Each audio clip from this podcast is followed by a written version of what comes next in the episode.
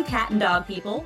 This is It's Training Cats and Dogs, your source of practical strategies to keep everyone in your multi species household safe and sane. I'm your host, Naomi Rotenberg, and today I'm bringing you one of my chats with a fellow pet professional about how they've used their expertise to manage the relationships between their own pets. I had a blast talking to Dawn Heiderscheit, who inadvertently added a reactive dog into a house with two cats who were already kind of iffy with each other. We talked about the major ups and downs that have happened over their five year journey to integration. I'm happy to say they have made major strides, and it was so cool to talk through everything with her. I hope you enjoy. Dawn lives with her husband, Mark, their dog, and two cats in Philadelphia, Pennsylvania. Dawn runs a mobile outpatient therapy clinic where she provides occupational therapy in the home. Additionally, she moonlights as a dog trainer with Philly Unleashed and began her training career once she found her passion for behavior modification for her work with her reactive dog, Odin, who we'll talk a lot about today. She learned quickly that the general principles of behavior and intervention span the species, and she was able to use her knowledge as an occupational therapist to help pets and humans navigate the world easier. Thank you so much for talking to me, Dawn. I really look forward to it. I am so excited to chat with you. The interspecies between cats and dogs is just like so fascinating and so part of our life over here. Yeah, let's jump right into it. I know you've had a lot of things that you've overcome with your pets. So, I guess for me, a little bit about their history. What's the cast of characters and what are they like as individuals? Oh my gosh, we have um we have a very very interesting cast of characters and very large personalities, which I think, you know, we'll chat about more, I'm sure, but that has been part of our process. So, one of the cats is Gulliver. He's our original monster, as I call him lovingly. I've had him, he's like 13 now. He has known me and my husband since the beginning of our relationship. So, it's kind of funny because all of our pets sort of mark different milestones in our in our relationship together. So, there's Gulliver and he has always been lovingly referred to as the grumpy cat in every living situation that I have ever been in. He's the grumpy cat because he is the epitome of mm-hmm. classical cat. Um, then we have Molly. Molly came to us probably about four years ago. So she's come, or four years into our relationship. So she's like around nine. And she was actually my husband's cat when we were not living together. So the two cats came together once we got married and moved in together. And I love her to pieces. But we once had a vet tell us that she may have been stuck in the birth canal just a little too long, which 100% explains why she used to walk in the walls when she was a kitten. I mean, she's just, she's so cute and she's kind of stupid. And I just love her. Like, she's so sweet. And then we have Odin, who we just got about five years ago. And I mean, he is the epitome of reactive dog, hot mess. So those are our three cast of characters trying to live together under one household. Yeah, so you had the original issue of introducing the cats, who had been their own only children for a while. Correct. Yeah. Gotcha. It's a lot. And I will say the cats never fully liked each other either. I mean, I'm looking at this now, 2020. Um, hindsight, you know, I didn't quite realize how much they weren't even integrated together. Again, our grumpy cat Gulliver just kind of tolerates the younger one, and she's just kind of like a little dopey. That the two of them just kind of never really um, were friends either. I don't want to say that they hated each other, but there was definitely there's definitely been like resource guarding with them as well. And then we added the dog on top of it. And again, this was mm-hmm. all before I was a dog trainer, and I'm like, oh my god, we'll talk about it later. But there's so many things that I should have done differently. yes, we'll definitely talk about that. Mm-hmm. Since you had the two cats who may or may not have been okay with each other, why did you decide to add Odin into the mix? Mm-hmm. Yeah, we have always wanted a dog. Um, so Odin came to us when we purchased a house, and we had told ourselves we won't get a dog until we can own a house, so that that way we didn't have to worry about the renting and all of that because it was really tough even finding apartments for two cats. Um, and so we held off, we held off, but me and my husband mm-hmm. always knew we wanted a dog. So once we got the home, we were like, let's get the dog. and that's and we just did it. So when you were looking for Odin, was he a rescue? Did you get him as a puppy? So he was a rescue. He has his own story that is just wild. Um, he came to us sight unseen from Atlanta, Georgia. We got him, and three days later or five days later, we went to India for two weeks. So he actually did all of his decompression with a friend of ours, house sitting in our house, which was completely empty. We had to like buy her a couch because this rescue kind of gave us the sob story of um it's a kill shelter. We're really worried he's going to get adopted out. We don't have a foster. I tried really hard to get them to hold him for two weeks so that when he came into us, we would actually be home. And they were like, if you don't come get this dog now, if we don't send him up in transport, we're afraid he's going to die. And we were like, well, we can't let this dog die. And I'm like, okay, that was number one mistake. Uh, like we can talk about that at the side but yeah, I mean, he kind of came to us. He was not the dog we were searching for. We just kind of really got sucked in with that sob story. And so that's how we ended up with Odin. We originally were going to adopt like a 13 year old senior dog as our first because we were like, that'll be good with the cats, chill, like, you know, just kind of give it a nice place to live, fill its life up. And then we ended up with a 10 month old puppy that we thought was three to five years old per the, the rescue. So there's a lot of issues with Odin. Yeah. So you had originally strategized with thinking of the cats. Correct. And so you took into account age and energy level. We tried really hard to, correct. And then it did not happen. And then best laid plans, right? Yes.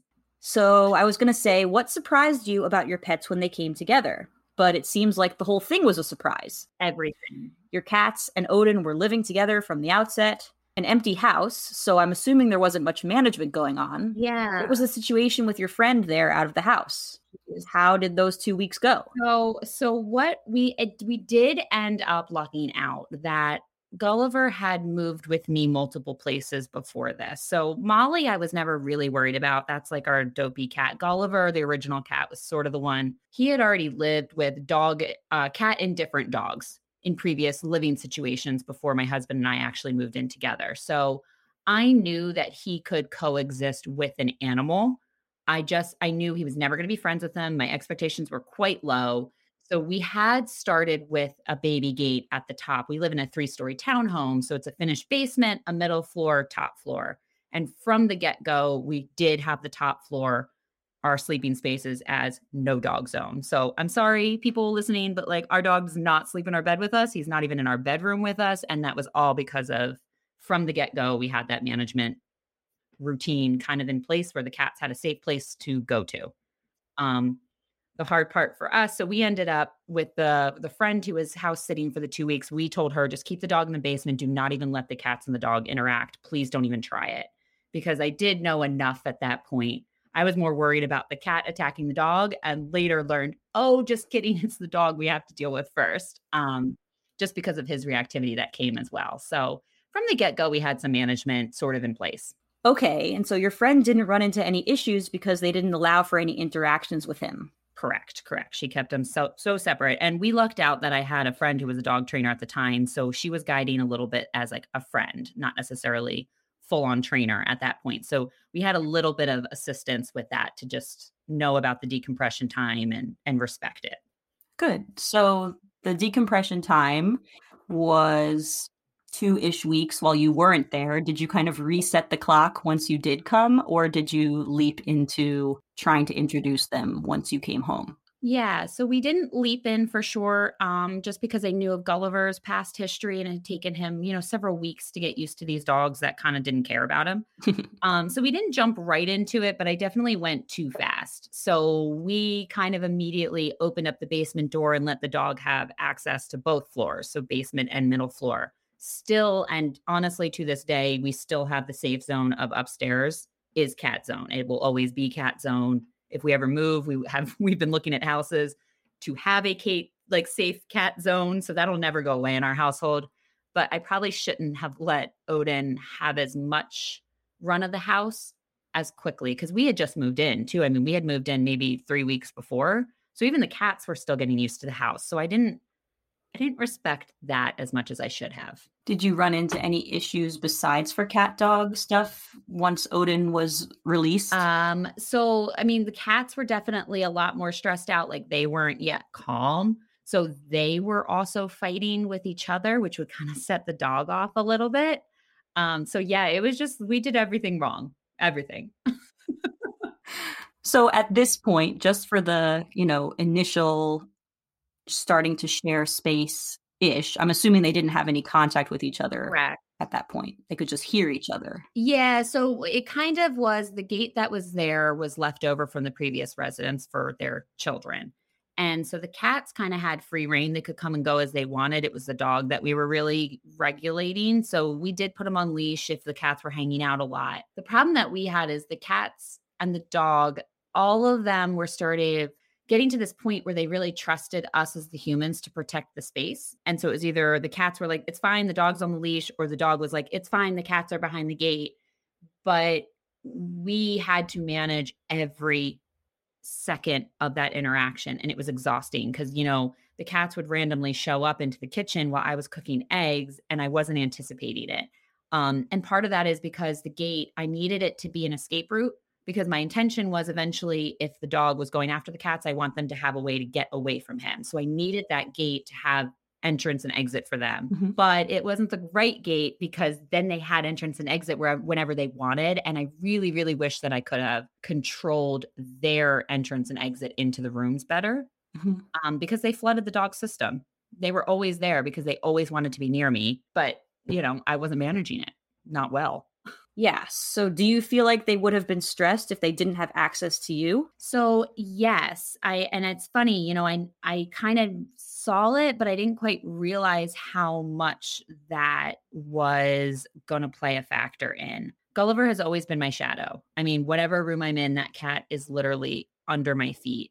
And Molly is the same way. I feel like a Disney princess in the sense that I walk around, there's always pets around me. The only problem is all my pets don't like each other. So it's just chaos behind me. Um, but they all very, very much need to be with me. And they all have a little bit of separation anxieties, which I never really thought cats could get, but I am 100% convinced that that is what my cat has. So, yeah, that was tough. So, if you could do management differently, where there was separation enough that you could anticipate when their actions will happen, the flip side of that would be that someone or someone would not be able to be with you at all times. Do you have any ideas of how you potentially could have worked on it? Yeah, I mean, I definitely wish that I had known about clicker training and all of that with cats um, before Odin ever came into the picture. Like, I wish I had prepped them a little bit more. They now both know place, which is fantastic. Not necessarily always on command, but context wise, if the antecedent is a certain way, they will run to their place. So that's fine. I'm okay with that. And I wish that I had learned that and taught them that quicker. And I wish that I had implemented a few more gates in the house. So there's one location, you know, we have two big rooms and it's like a little a little hallway and then another big room. I wish that I had let the cats have one of the rooms and Odin had the other room on that first floor because then everybody could have seen us. Mm. And if for some reason a gate had fallen, the cats would still have the fallback of their other secure gate at the top of the stairs. So I definitely wish I had done some of that. Yeah, that makes a lot of sense. I mean, for some animals, the having the visual but not being able to get to the person can be more frustrating. Yeah. But you have to know your own animals. You have to test it out. Um, some of them are at least happy to know that you're there um, and just kind of walking in and out of each space. Exactly. Yeah. Like, I don't know if anybody knows like the flittering game. Like, I almost wish I had played that with my cats a little bit um, just to have them learn that like they don't need to follow me everywhere and and they are kind of cats like you're saying they're cool as long as they can see me like now i have all of the cat trees and they're always at the top on the far end of the room but they know that they're in the same space and they're cool with that i didn't have enough like cat trees mm-hmm. I had a bunch of places for them to run to, but I didn't have enough of them. I underestimated how much space they would need. Do you want to talk a little bit about that game so we can all play? Yeah, yeah. So the flittering game is really great, especially for dogs. I feel like they pick it up fast. Um, for dogs that just like are kind of under your feet, or for my cats, you sort of you go into a room and they're right there. They're like, "What are we doing, mom? Like, like tell me what's going on." And you just kind of fuss around the room. You just do stuff. You touch things, you sit down, you you just kind of hang out until the dog settles or the cat settles. And the second they settle, you kind of get up and you move to the next room and they're like, "Oh, where are we going? How are we doing this? Like, let's go." And the idea is that the more you get up and move to the next room, the more the animal kind of just learns like, "You know what? You're doing your thing. I'm just I'm just going to stay here" because they get tired of following you around and you're you're purposely kind of doing it in a way where you're like, you don't need to follow me everywhere. I'm going to come back to you because I'm just in this other room doing something. Um, so I wish I had played that game more with all of them. Got it. So just getting used to the normal hustle and bustle of a house that's not so exciting anymore. Exactly. Like they just don't need to be under your feet. They don't need to be like anxious that you're not coming back, that you will. Everything's cool. We're just moving. I'm just Yeah, I love that. Putting some mail away. Everything's all right. Yeah, and that's a really easy thing for a lot of people to do. You don't have to worry about clickers or treat timing or even setting anything up necessarily. It's mm-hmm. just actively thinking about what's your daily schedule and can you like turn that up to you know in speed or intensity a little bit just to get them used to it. Exactly. It's it's really being mindful about using your entrances and exits. That timing matters. So like you don't get up and leave and keep moving back and forth too quickly because the dog will kind of get anxious and being like, "What room are we in? What's this?" It's more of like we go into this room, I'm going to hang out there for a little bit, you settle, I'm going to leave. You're going to get anxious that I'm leaving, but if you just wait a minute, I'll probably be coming back, you know? So it's a very it's an easy game. Yeah, I like to refer to that as mini absences sometimes. So you're yeah. not thinking about I need to leave my dog for 20 minutes because I need to go do something over here. It's really just quick in, quick in and outs, getting them used to settling whether it's on cue or not, right? You're out, you're talking about them offering the behavior. Correct. Yeah, sort of capturing that moment that they do it so that you use it intentionally to they're calm, leave. And then the idea is they're going to get up and follow you, but eventually you do this with enough rooms over 15 minute time, they're going to get tired of following you and they're going to be like, "Bye. I'll I'll be here." you know. That's interesting. Yeah. I've never really thought of it that way, so I'm going to see if I can, you know, make a protocol out of that. It might be really helpful. Do you have something like that? So I've seen it. I wish I remembered the trainer. It was honestly like one of those Facebook posts that I saw on like an enrichment site. And I was like, I love this. And for my household, my pets, it worked great.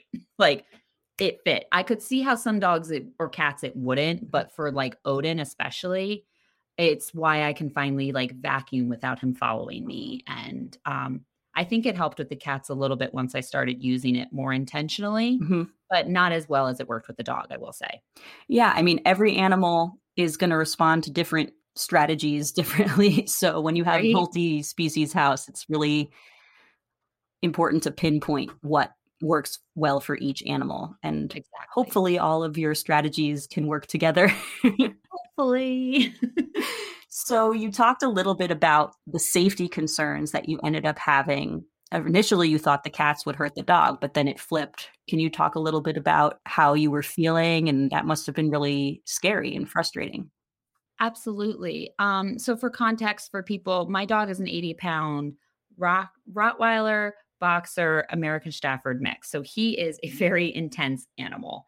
Um, he's got the energy of the boxer. Now that he's older, I feel like that little like plodding along, cool Roddy's coming out. But the American Stafford Terrier is in there too, where he's really smart high energy, go, go, go kind of dog. And I, he has really high prey drive, like really high. So we've had him for five and a half years. It is still a thing that we work on because he just wants to chase things. It's what he was kind of bred to do with some of those breeds. So I was really kind of amazed at how much and how intensely he wanted to chase the cats. And I, in the beginning, before I became a trainer, could never figure out if it was intention to kill or if it was intention to just play because he also was a dog that would go to daycare for like 10 hours a day and then still come home and want to play. You know, he was just like, I love playing.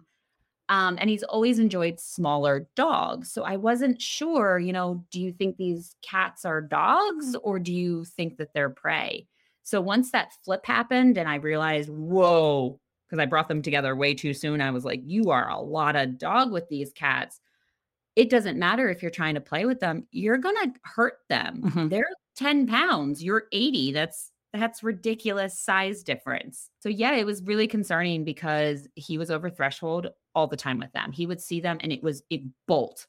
So that's where that management piece became super important and I I still don't think I did enough at the time.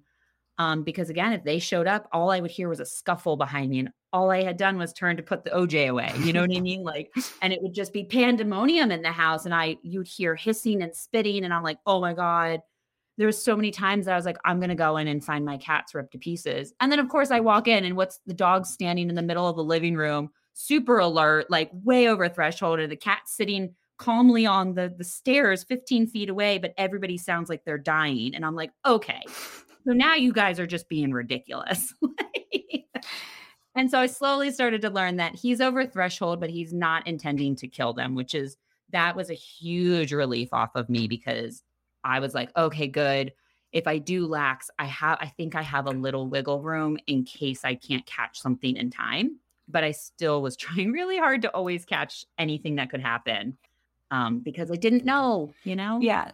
So you kind of lucked out in that in those management I fails, yes, unquote. I did. That he went after them and no one got hurt. No one was hurt.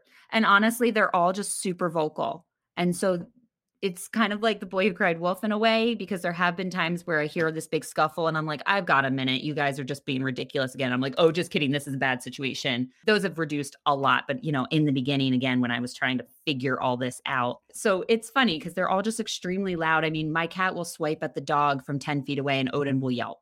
so I'm like, okay, thankfully, he's actually a little afraid of the world. That's part of his reactivity. Um, and it's just like funny because I'm like, okay, now you guys are just being ridiculous. Like you're, you're pulling out all the stops and they don't need to be pulled out right now. There's a lot of posturing going on. A lot of posturing. So I think that's really interesting because, you know, it the conflict can become ritualized. Yes. Do you think that they've kind of come up with those rituals to help each other cope absolutely. with each other's presence? Yeah, absolutely. I mean, it has gotten to the point where it's not like this anymore, but even just a year ago, so even the beginning of the pandemic, for us, COVID was huge. It was the thing I needed to kind of finally manage all of them because I was home. I had lost my job. I was starting a new company. I was home all the time, so I could manage them because, yeah, it is. I mean, Odin in the evening, when we go to feed him, the one cat, Molly, comes down to the top of the stairs because that's her time to start begging for her dinner. And he has started to kind of like chase her away and and it's to a point where it doesn't matter if she's not there like if i've closed the basement door and managed the situation he still searches for her. So there's still very much these rituals that i almost have suspected that odin enjoys the part of it because he does like to chase and play um where he's like cat run! And i'm like no cat don't run. I actually accidentally trained him at one point to chase the cats because i was trying to use look at that and all that stuff wrong and i was like this is this this is a disaster Oh my gosh. So tell me a little more about that. Oh my gosh. I it was have you ever heard of that that story of like the dolphin who trained the trainers? No, tell me. Oh my god. So Odin did the same thing. So there was this dolphin that would, you know, do a trick, take a treat, and part of the trick was like to go down to the bottom, retrieve something and bring it back. And so the dolphin was smart enough to like break that thing in half and it would leave, purposely like leave half of it down on the bottom of the pool go up, take a piece, get a treat, go down, get the second piece that it had broken, bring it up to get another treat. And so Odin, I would capture him when he was not chasing the cats or when he would stop chasing the cats or whatever. And so he would start to chase the cats to stop himself to get the treat. And it took me a long time to realize that that was why he was chasing the cats now, is because he was waiting for me to tell him not to. So he he's turned it into a parlor trick yes. And I was like, you genius. You're so smart. How do I untrain this? Did you figure out a way to do that? I mean, for him, I ended up just not using treats around him or the cats at all. It became just praise. Um, I had to remove food because all of them are very food motivated. And so they would all flood each other's systems when I would start to bring food out for any of them. Um, so yeah, it kind of just got to a point where we worked Odin's stay with distractions and his go to bed. And so it became very much the cats came into the room, you go to your bed and you only get treats from your bed. You never get it anywhere else. You chase them, you have to go back to your bed, then you have to stay, then you'll get a treat. So I had to kind of implement a little bit of that like you don't get a treat unless you work for me. But I don't believe that animals should have to work for love. You know what I mean? But it was very much uh we have to have this antecedent of cat in room, you in bed, always. And so that was kind of how we managed that instead. We took the movement out of it. I like that a lot. Mm-hmm. So you tried using cookies, which I'm assuming you would then have cats trying to get in on the training session, which makes them too close. Yep. Which puts him over threshold, which makes everything was worse. yes. Chase, which then I would call back and then he would, yep. Yeah. So you kind of accidentally train this behavior chain of quote unquote do bad thing, chase cat, go do good thing, go lay on bed. Get treat. Everyone does that. Yeah. it's really hard not to unless you can catch the behavior before it starts every time. Exactly. And that's where again my poor management at that time in our in our story was part of it. If I had just managed it better, I don't think we ever would have had the problem. Yeah, he never would have figured out that chasing the cats was an opportunity to get di- redirected. Exactly, because I should have just never. And that's honestly how we train his prey drive now. So I it, I'm grateful for it in the sense that I learned it I learned it a relatively okay, lucky, safe situation in the house to implement that outside too. I mean, he is just not allowed to chase squirrels. Like he cannot for anybody watching the Premack principle where like you do something for me, you can go do the thing you want to do. That does not exist in our household because of the dog's personality. And um, I kind of thank the cats for that in the way because I just had to make it that he couldn't interact with them ever. And then he learned to like just ignore them so now we're great. Like I, the household is amazing. It's calm and quiet now, but it took a really, it took almost three and a half, four years for us to figure that out. so did you have a different goal at the beginning for them to be able to interact calmly? And then you decided, you know what? They need to just live separately in the same space? Yeah. Yeah. I mean, originally my expectations again were not super high. I was just kind of hoping that they could coexist in the same space. They never needed to be friends. I never anticipated them like sleeping together. They will never cuddle. Like that is fine with me. One day I want that, but that with this grouping of pets, it was never a thing I goal a goal of mine.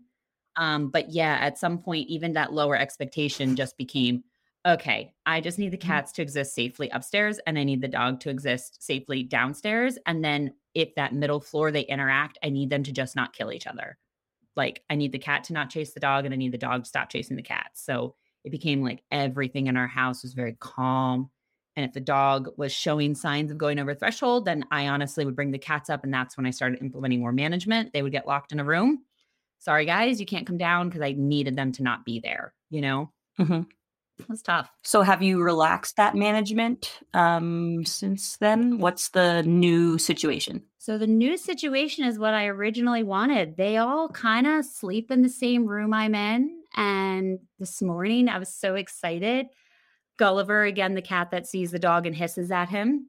Um, just like it doesn't even matter where the dog is, the cat will just immediately hiss and that used to get Odin really anxious and nervous and excited and over threshold. And this morning, you know, Odin was eating a bone even, and he just like looked at the cat like, "Shut up, dude," and went right back to eating. And I was like, "Yes."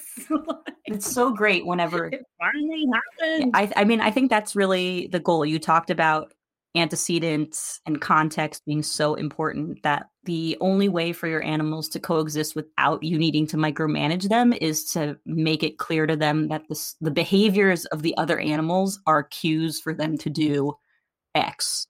Something else. Yeah.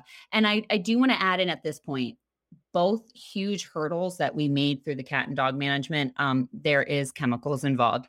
Odin's on fluoxetine and so is Gulliver. I had no idea that both of their behavior issues were as linked to the anxiety that they were having. Gulliver, I think because I had the dog and the reactive dog took so much of our time, I actually think he started developing really bad anxiety, separation anxiety mm-hmm. from me. Um, is what I suspect. And honestly, he was losing his hair. He had completely lost everything on his belly. He wasn't grooming himself again, he's 13. So I was like, is this diabetes? Does he have kidney issues? You know, the vet's giving him steroids. And then we finally realized, like, no, this is anxiety and it has to do with the dog, whether it's being away from me or because the dog and him aren't getting along. I'm not really sure. But either way, um, the final push was medication for both of them. Yeah. Did you have feelings about that? That he was stressed to the point that he needed meds? You know, I it's funny because the dog I had absolutely no problem putting on meds once I finally realized that he needed them. And so Odin has been on them for I guess we put him on about three years after getting him. So Odin's been on it for about two, two and a half years, and I had never considered the cat. Um, it took a while until after like the first dose of steroids and their suspicion that it was like an allergy attack causing him to like overlick himself for me to realize like actually now that i know a lot more about reactivity i think my cat's reactive. I'm like i don't know that that's a thing and to be perfectly honest i have never researched it but the same stuff that odin was doing the cat was doing as well and he had always been that way. That's why people called him a grumpy cat. So it was just very interesting because I had to seek a vet out that was actually willing to listen to me that it was anxiety. My original vet was like, "No, it's allergies." And I was like, "We're going to we're going to go to a fear-free vet and we're going to see what they say." And that was finally the first vet who listened to me. And so I was happy to put him on fluoxetine the second I could. I was like, "Yup, take your pill." Better living through chemistry. It kind of is. And he was so miserable. And I I really thought it was originally the dog piece, but I really think he had separation anxiety away from me because the dog and the other cat took away so much yeah. time.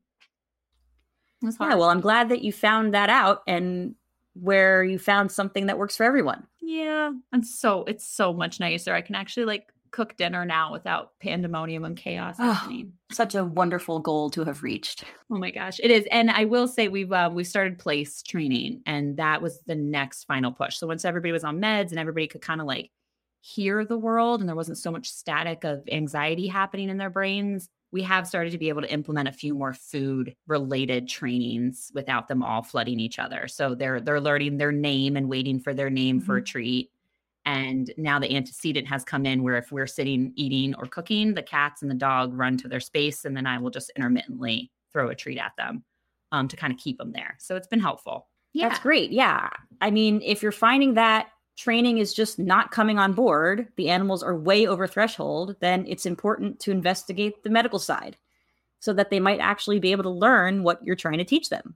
Absolutely. And I will say that that's where being an OT helped a lot. I mean, behavior is behavior. So I deal with some of these same sort of reactions and these over explosions in, you know, my patients who have traumatic brain injuries and to see kind of the dog and the cat doing the same thing, it was like, you know what? You you scaffold things. So we call it scaffolding in OT. It's shaping in dog training, you know, where you catch that little moment that was good and then you kind of increase the the expectations and you know things like that i mean we do that in therapy too so it was really fascinating and and a lot of my patients in real life they don't do better until they're on some chemical assistance and so for me if your dog or cat needs it even if it's a short time mm-hmm. i'm all about it go for it you so know? you mentioned moving away from food at least for a period of time and that praise was your main motivator for everybody yes how did you figure that out that that would work i think again it comes down to that like everybody's just like a little mm-hmm. attached to me um, and I have always felt that I was one of the resources and triggers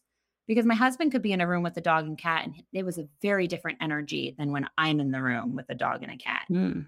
Um, so I think I became a resource. So giving them attention was sort of enough praise for them, and I it was me figuring out that I'm a resource that they're guarding. And that was the biggest issue came from when I was giving the dog too much attention, or if I was giving the cat too much attention, the other animal species would kind of come in to either also be like, I would like it, but I'm afraid of the other one, or they'd be like, yo, get away. I want the attention now. So mm-hmm. it's very interesting. Did it cause any tension between you and your husband that there was such a different constellation of behaviors that would happen between the two Absolutely. of you? I was exhausted because you know, I would look at him and be jealous because I'm like, why do you get the calm pets? Like, why does it when I come in, everything's wild and I I'm tired, you know, like even now I come in and it's just got to say hi to the dog first, got to say hi to the cats first, then I can say hi to the husband. So even he's sometimes like, I'm always third on the list. And I'm like, oh my God, I love you so much. But it's just everybody needs everything, you know? So it, you, it, it still sometimes does, you know? Yeah. Because the pets, they don't know how to wait. They don't have that concept, you know? Yeah. You have English that I can explain to you why I'm doing this. Exactly. And they're just like, mom's here yeah, a lot of what I talk to my clients about is the emotional side of it for the humans. Um, you know how stressful it is. Yeah. How it can be that your house is not a place to relax for either you or your animals. And that can really take a toll on you. And so, did yes. you have ways to help yourself through those moments of frustration? So, we would try. I mean, a lot of it came from just removing the pets from each other because even that would just like bring me to a state of calm that I could exist. Mm-hmm. Um, sometimes I would send Odin off to daycare just so I could spend an afternoon with the cats. I know that's wild, but I did. Mm-hmm.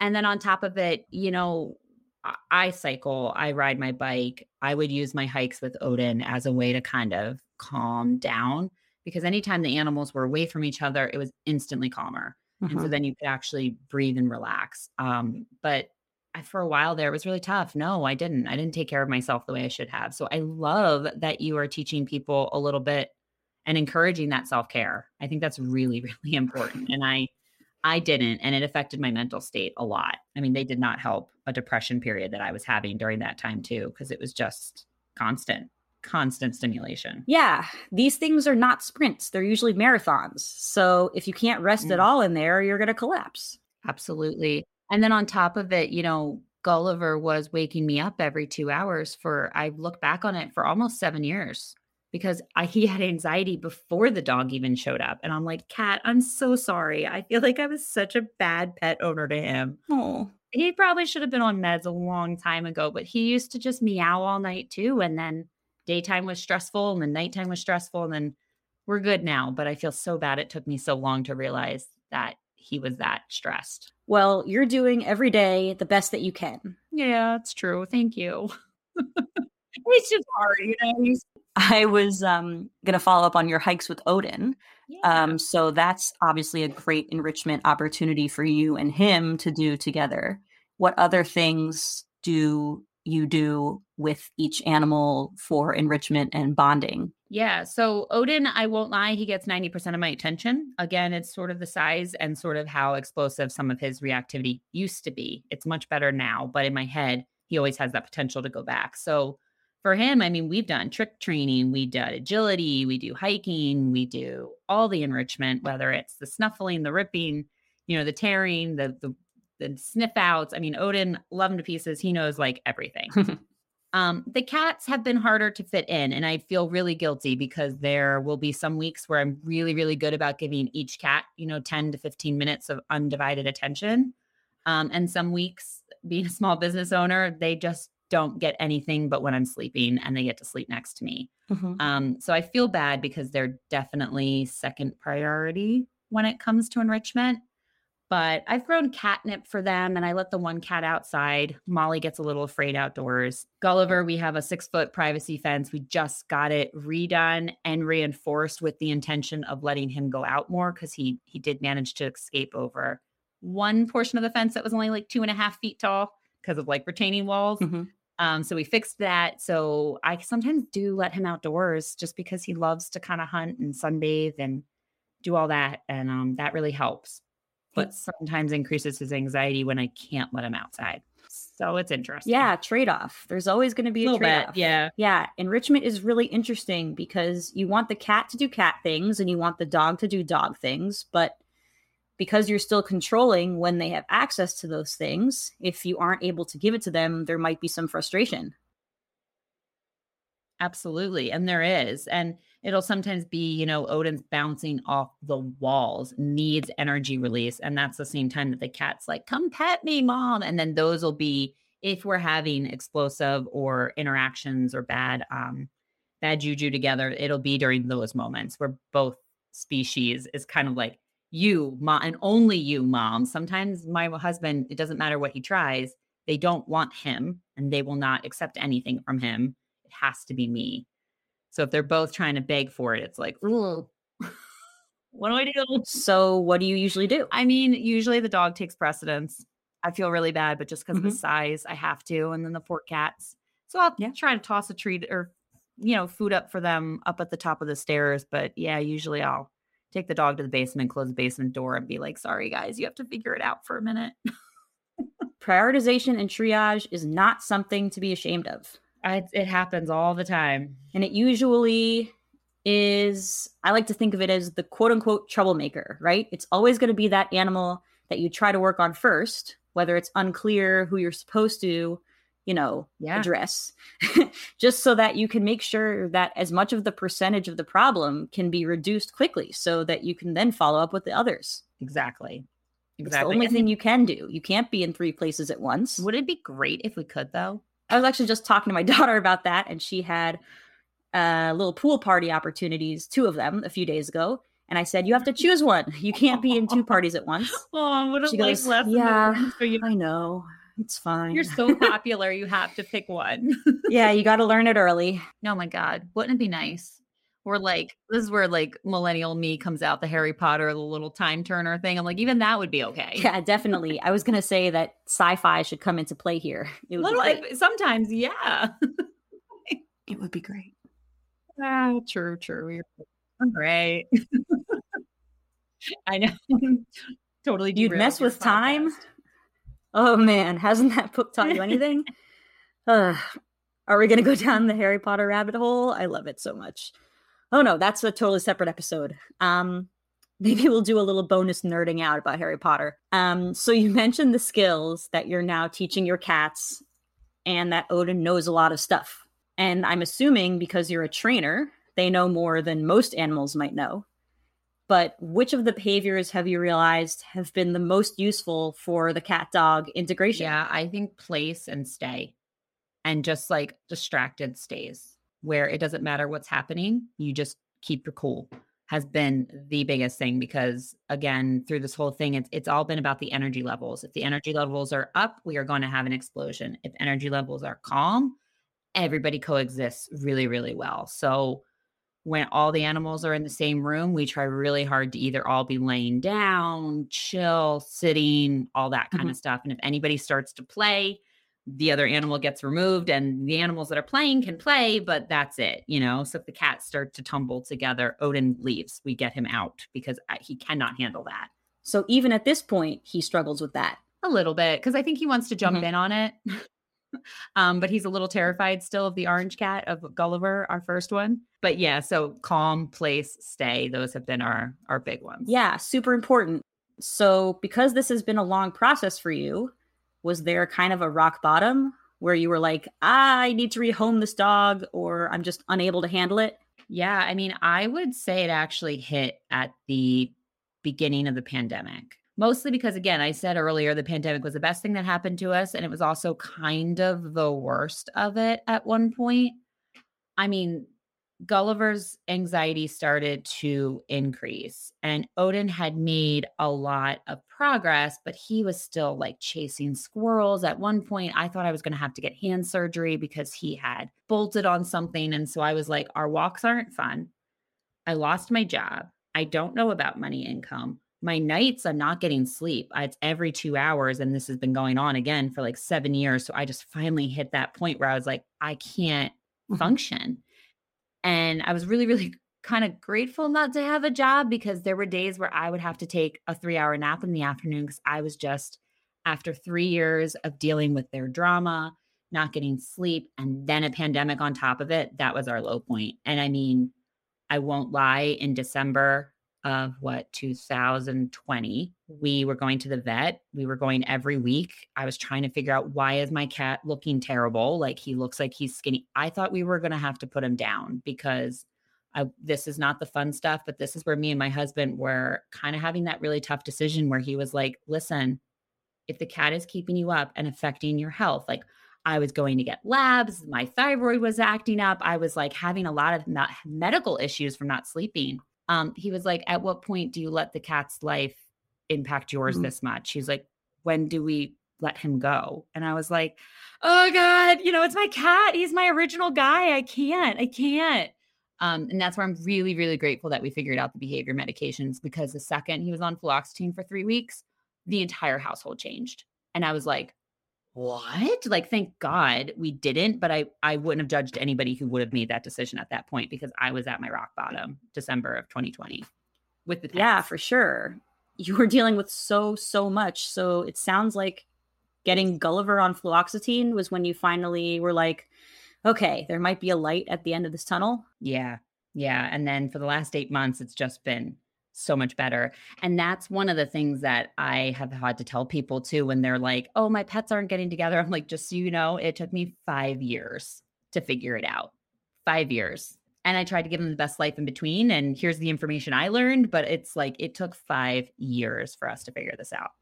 Yeah, that's a really, Long really time. good thing for people to realize. It takes time and and, and it, it could have been faster if we had managed better. And I think that if I had considered behavior medications quicker. I was going to say, so what advice do you have for people who are struggling? Yeah, I mean, I think getting someone involved who's like, I wish you had, ex- I wish I had known you three years ago because I probably would have hired you for several sessions to help me figure this out. So, get a trainer, I think would be awesome. And then also, don't be afraid of some of those management techniques. They feel like an easy way out, but I think that they're super helpful and don't be afraid to use behavioral medications, even if it's just for a short time, as long as the vet is on board. So I would say make sure you find the right vet. For us, it was a fear free vet who specializes in behavior, was finally able to give us the answers we needed. My regular vet has been great for everything else, but when it became to behavior, they were not the fit for us. Um, so finding the correct vet would be really helpful. That's really, really important. Yeah.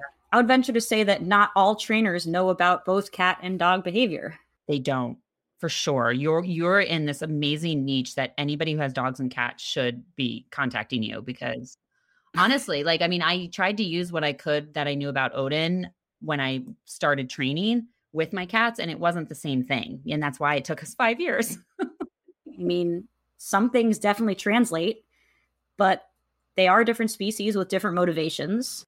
Exactly. So it's really important to think about them as both individuals and having the species predilections that they have. Exactly. Yeah. Yeah. I don't have, you said it great. to add there.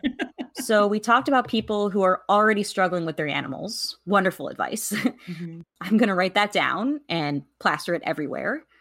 but do you have advice for people who are thinking about adding another species to their already established home? Like, how should they go about that? Yeah, I mean, I would say flat out really consider energy levels and don't fall for the the sob story for the species that you don't really want. So like don't do what I did in the sense that I didn't consider the new dog's behaviors enough because I got wrapped in with the sob story. I really should have stuck to my guns and been like, I'm really sorry that's happening with that dog. You know, I'll reach out to my networks to see if there's a foster up here, but I can't accept that one. Please tell me when you have an older dog yeah. because I really truly believe our household would have been calm if I had stuck to my guns and really stuck to the behaviors and the energy levels that I had originally planned on. Um, so I would tell people just like don't don't give in to that. If you know what kind of pet you want, wait for the right pet. Yeah, and you know some people might not know which is the right pet to be looking for. Yeah. But there are many resources that you can look for. Trainers are a really good option because they've seen a lot of different combinations. I think just asking for some advice would be really helpful for people because trainers, and you can tell me whether you think this too, we like to come into homes where there hasn't been, you know, rash decisions being made. It's nice to have someone who's anticipated issues before they came up rather than just trying to fix what yes. has come about. Yes, I agree. And and I would tell people too like it doesn't matter it doesn't matter what animal you bring in, there is going to need to be training and management. I don't care how perfect those pets mm-hmm. are, it, you're going to need it. And so expect it. And that helps. We didn't anticipate it at all because I knew nothing and I was an idiot. Mm-hmm. Uh, don't do that. it's so true, right? I mean, even, yes, even if they're perfect angels and they magically just come together, even just training and management for enrichment purposes or for just de stressing, like every animal needs a spot or a safe spot, even if they love each other. Yes. Yep. I mean, well, think about like if your friend came over and stayed with you for two weeks, you're going to be like so excited the first few days. And at some point, you're going to look at them and be like, you know what? Do you just want to like go to that room and read a book? And I'll, I just need a couple minutes alone. Like it happens with humans too. Totally. And so pets are the same way. And, and I will say for me, like I had two cat trees because each cat got a cat tree. Well, now I have six cat trees and that works so much better. So, whatever you think you need, mm. you're probably going to need double that. that's wonderful. I think that's really true, right? We think about like that one resource that each animal has, but if they have choices, then their lives are so much better. Exactly. Just like we don't want to always be reading the same book every day. It's so So, I guess my last question before we just kind of go into a general wrap up would be now that everyone's getting along pretty well. Has there been a recent mm. interaction that was either really surprising from them or funny or something that you wouldn't have expected that they'd be able to do? Yeah, this literally just happened two days ago. I was me and Odin have this morning routine where, you know, I make a smoothie, we sit on the couch together, and he kind of just like cuddles next to and gets his little sleep. And the cats are usually kind of in and out. You know, Gulliver's usually trying to find out if he can get out through the basement door. Molly is just kind of Molly and just wants to be around. And so Gulliver had got, I mean, Odin had gotten off the couch, laid on the ground, and Gulliver was doing one of his pass throughs. And Odin was head fully down, body completely on his side, eyes big Gulliver came over and like sniffed his front paw and nobody freaked out. And I was like, like, holy, they actually touched each other and sniffed. I mean, this is from a dog and a cat who they can exist right now five feet away from each other. And that's the closest they had ever gotten. And Gulliver willingly went over and sniffed Odin. And Odin just was like, don't move and he did it and it was cool they just left and i was like oh it's happened. Oh god i'm gonna go eat some ice cream. Like i deserve a reward for that. Positively reinforce yourself. That's awesome. Yeah it was great it was great and lately odin has just been like gently going up and sniffing molly's butt and she's cool with it. She just kind of hangs there and let him do it and i'm like this is amazing. Amazing Oh, it's so good. And I think um at one point you and I had chatted. We had a groundhog in our backyard and Odin was like pure hunt mode. I was really grateful he did not translate any of that onto the cats. I mean, he was outside searching for the groundhog. I mean, he would have killed it if he could have found it. And he came right in and immediately was just like, Oh, hey guys, what's up? And just walked right by them. And I was like, Oh, thank God. Amazing. I'm so happy for you. Changes everything. It's amazing how the boundaries of your walls of your house can make a huge difference like the cats, I get this question all the time. Like my dog hates the stray cats that live on our street. Maybe. Can he live with other cats? It's like, well, there could be issues, definitely, but you don't trust the strangers on the street nearly as much as you trust the people you live with, right? Yeah, that's a good way to put it. So, before we wrap up, do you have anything we haven't been able to talk about that you just want to kind of put out there? You know, off the top of my head, I think I'm okay. I think we covered like so much. we really did. This has been awesome. Yeah. No, I mean, I would just tell people just just like go slow.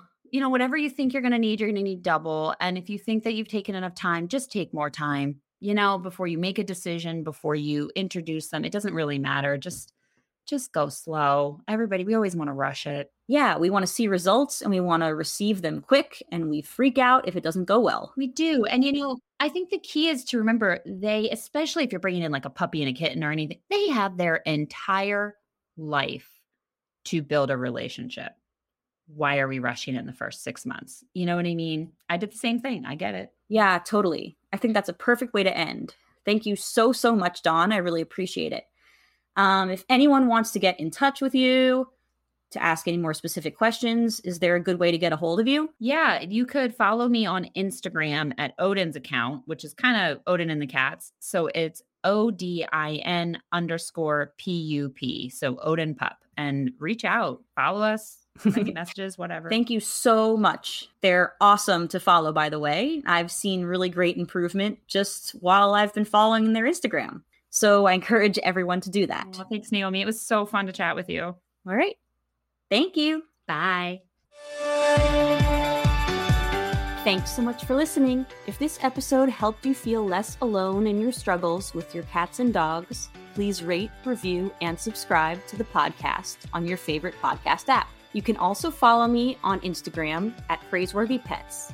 I'd love to hear your suggestions for who I should interview next. And if your pets aren't getting along and you don't know where to start, go download my free Pets Process Guide a helpful step by step explanation of the process that I use with my own clients when helping them through their coexistence journey. You can get access to the guide by going to praiseworthypets.com slash guide. That's all for this episode, you wonderful cat and dog people. See you next week for more It's Training Cats and Dogs.